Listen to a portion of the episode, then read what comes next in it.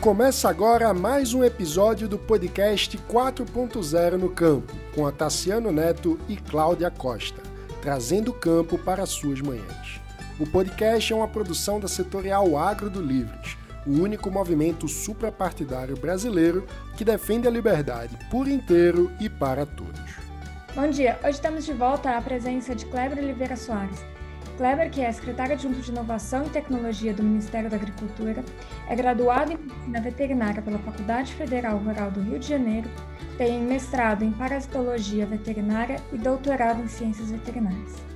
E hoje a gente vai falar de um tema que tem atraído a atenção de muita gente, que são os bioinsumos.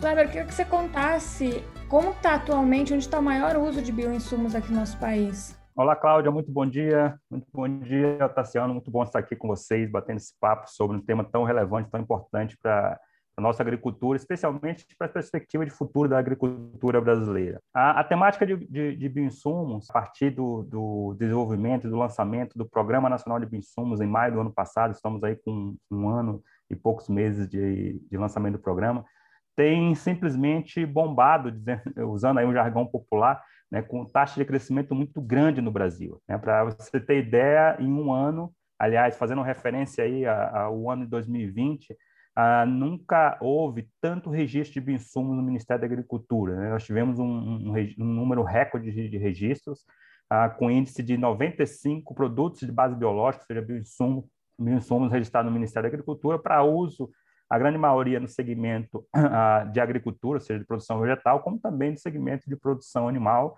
e no segmento de processamentos e pós-colheita como um todo. Um panorama geral que eu podia já antecipar aqui é para termos a ideia da dimensão e da dinâmica do setor e do segmento de bioinsumos no Brasil, com as diretrizes e o anúncio e o lançamento das bases do Programa Nacional de Bioinsumos, além do registro recorde de bioinsumos, nós estamos tendo um movimento super positivo do mercado, ao ponto de hoje no Brasil todas todas as big companies do agro ter, estarem investindo fortemente em insumos, né? assim como as médias companhias, assim como as pequenas empresas, inclusive startups. Né? Ah, nós fizemos junto com a, com a Embrapa e com outros parceiros o Radar Agritech 2020-21 e, e positivamente ficamos surpreendidos em saber que no ano 2020 foram criadas dezenas de startups especializadas do insumo no, no, no, Brasil. Então, isso mostra que o mercado está aquecido, está dinâmico, e a minha e a nossa perspectiva, parte do Ministério da Agricultura, é que ele siga assim, pelo menos pelos próximos 10 anos. O Kleber, é, você falando sobre esse surgimento das startups, me veio uma comparação com o mercado financeiro. Né? O mercado financeiro brasileiro é concentrado em poucas é, grandes empresas, e aí começaram a surgir diversas fintechs aí disruptando, mudando esse setor. Comparando com o setor de tanto de defensivos como de fertilizantes, também parecia ser super concentrado né, grandes empresas internacionais e nacionais também, algumas.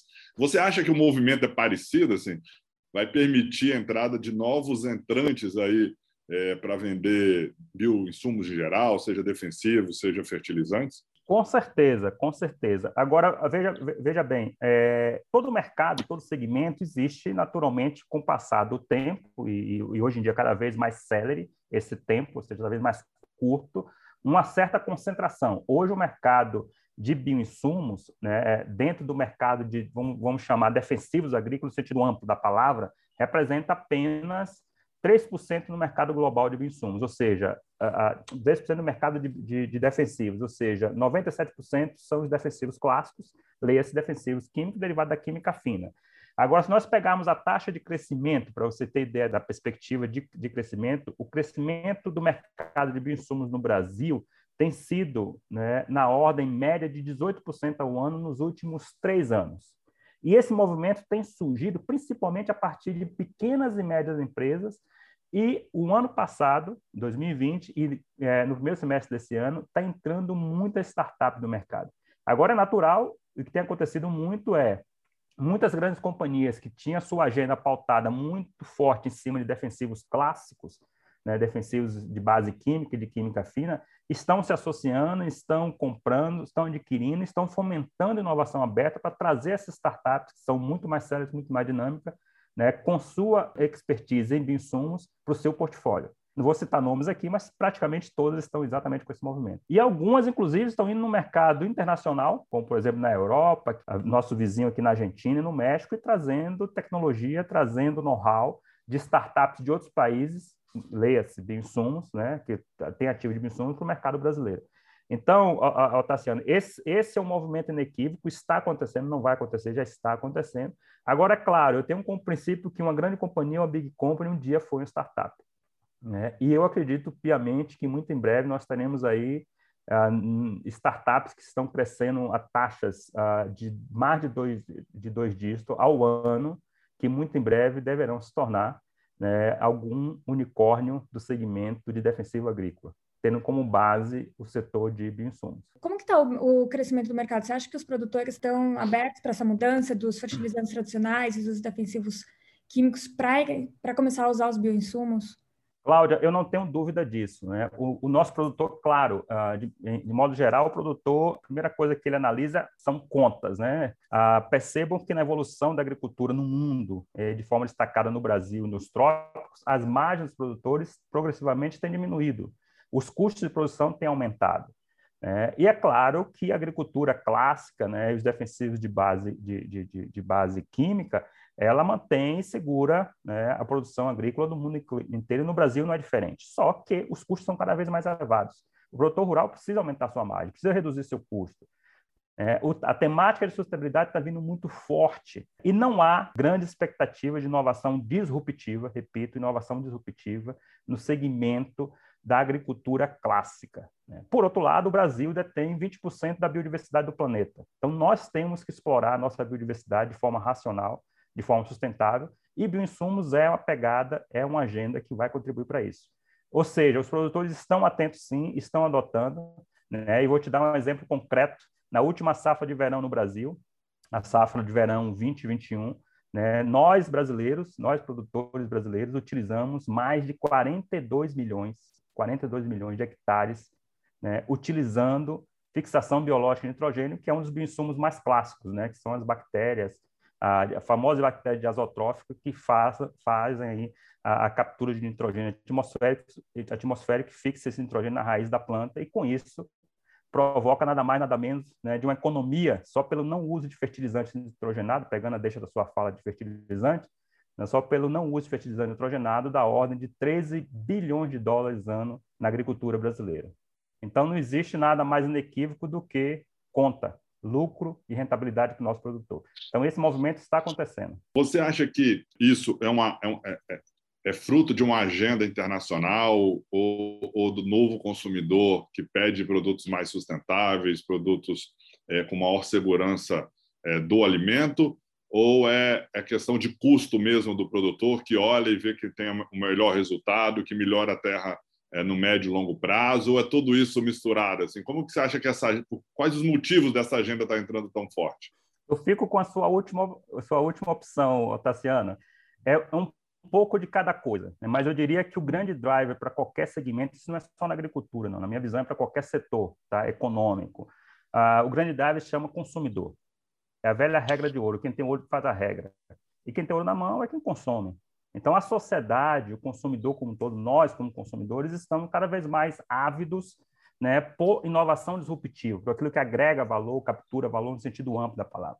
Né? E nós estamos cada vez mais atentos a, sobre aquilo que nós consumimos.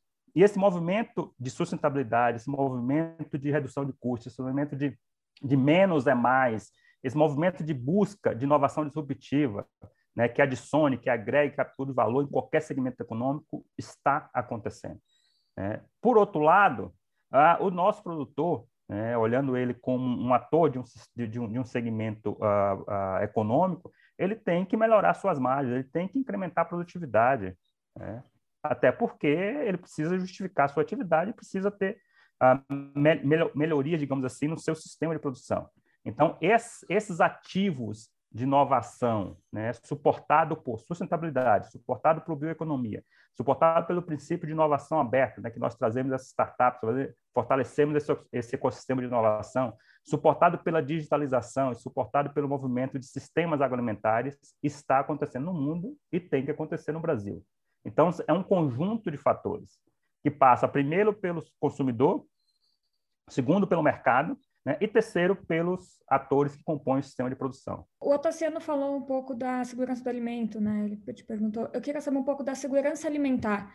Como que está o uso de bioinsumos no quesito de segurança alimentar hoje? A perspectiva é muito positiva, Cláudia, até porque esse é um tema né, que nós temos, quem sabe, até fazer um destaque à parte. A temática e a, a, o problema de segurança alimentar no mundo é evidente. Né? E, infelizmente, a pandemia da Covid-19 acelerou esse processo de segurança alimentar global. Né? O ano passado, o Banco Mundial fez uma, uma mega projeção, junto com vários outros players do mercado internacional, sobre ah, os avanços, digamos assim, no sentido negativo, infelizmente, que a pandemia provocaria de insegurança alimentar na humanidade e hoje nós estamos né, no mês de junho aí o mundo bateu um recorde da taxa média de 21% da população global com algum nível de insegurança alimentar.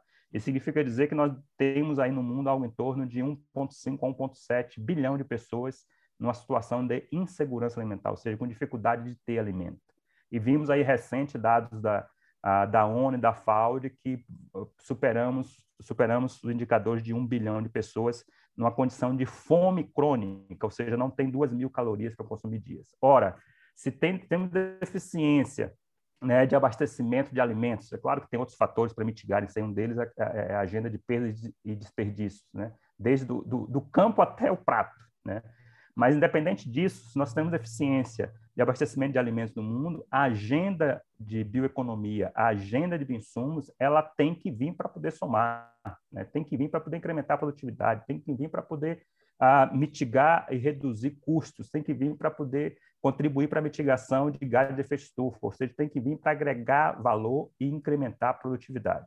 E isso está acontecendo. Vide aí o exemplo né, que eu citei, a, da fixação biológica de nitrogênio, que o Brasil, a cada ano, bate um recorde né, em termos de uso de, de não uso de fertilizante nitrogenado e uso de fixador biológico de nitrogênio. Vídeo exemplo de controle integrado de pragas. Né? Na última safra de verão, o Brasil plantou mais de 12 milhões de hectares né, de diversos cultivos, utilizando uh, manejo integrado de pragas, que leia-se essencialmente controle biológico. Então, é disso que nós estamos falando. E se o produtor usa, e se nós estamos com esse índice, é porque essas tecnologias são efetivas e entregam valor para o nosso produtor e para a sociedade. Você explorou um pouco, né, sobre, em outras palavras, mas eu queria que você pudesse aprofundar um pouco a questão de, da pegada de carbono, né? Como que o uso de bioinsumos melhora essa pegada de carbono na agricultura brasileira? Você passou em alguns elementos desse, mas pudesse explorar e aprofundar um pouco para a gente, Kleber, por favor. Bacana, Tassiano. Esse, esse é um tema que eu gosto muito. Mas, em síntese, existem várias formas do, de bioinsumos contribuir para essa pegada de carbono no sentido amplo da palavra. Desde a da mitigação de gás de efeito estufa, um exemplo concreto está aí, o, o, como eu citei, os fixadores biológicos de nitrogênio. Nós sabemos que o óxido nitroso, né, os derivados de nitrogênio, são que vão para a atmosfera são extremamente tóxicos, são extremamente maléficos e, e é que mais tem peso na composição dos gases de efeito estufa. Então, quando você usa, uh, por exemplo, fixadores biológicos de nitrogênio, as bactérias diazotróficas, né, as, os famosos inoculantes, você está contribuindo para mitigar isso. Além de uso de insumos, por exemplo, uh, na alimentação, na nutrição animal, especialmente de ruminantes, né, dos bovinos, onde hoje nós sabemos que temos bioinsumos que são micro-organismos que modula e melhora a qualidade da flora e da dieta ruminal, né? E, consequentemente, o animal produz e ele e, e emite muito menos gás metano e outros gases provenientes ah, da ruminação, além de insumos que são utilizados no solo hoje para melhorar a eficiência não só do uso de carbono, como também de fósforo e nitrogênio, né? A propósito, no dia de hoje, a, a Embrapa Solos está lançando uma tecnologia né, de inoculante multipropósito e multiuso para pastagens, né, que tá, tem uma previsão de incremento de produtividade de volume de massa né, foliar, chamamos de massa foliar para pastagem da ordem de 20%. Isso é simplesmente revolucionário. Né? Você ter um bioinsumos, é um conjunto de, de dois grupos de bactérias né, que fazem, além da fixação biológica de nitrogênio, otimização do, do uso e disponibilidade de fósforo e de potássio, é uma nova perspectiva, um novo paradigma na agricultura e na pecuária dos trópicos. Excelente, Kleber. Nós vamos reclamar com a nossa produção, porque podcast contigo tem que ter uma hora, viu, Kleber? Não pode ser só 20 minutos, não, porque é muita informação de qualidade. Mas queria aproveitar a oportunidade para para te agradecer, agradecer a Cláudia mais uma vez, para tá, tá, você estar aqui mais uma vez contribuindo conosco no 4.0 no campo. Eu que agradeço, o Tassiano, agradeço a ti e a Cláudia. Por favor, estamos sempre à disposição aqui, em nome da nossa ministra Cristina, do nosso secretário Fernando Camargo. Contem com o Ministério da Agricultura, contem aqui com o nosso time, contem com nossos executivos. Esperamos em breve voltar aqui para bater esse gostoso papo. 4.0 no campo, com Tassiano Neto e Cláudia Costa. O agronegócio é responsável por quase 25% do PIB do Brasil, movimenta outros setores da economia e contribui de forma estratégica com as exportações brasileiras. O podcast surgiu com o propósito de comunicar à sociedade, sobretudo urbana, as novas tecnologias, os cuidados ambientais e todo o impacto positivo do nosso agro. Inúmeras ações aplicadas no dia a dia do campo, seja na fabricação dos alimentos, de fibras ou energia. Semanalmente, abordamos uma agenda diversificada e com muitos convidados especiais, empresários do agro, pesquisadores, gestores públicos, líderes de diferentes setores e culturas, trazendo o campo para mais perto das cidades. O podcast é produzido pela Setorial Agro do Livres, movimento suprapartidário em defesa do liberalismo. Se você também defende a liberdade, pode se tornar um associado através do site eusolivres.org. Até a próxima!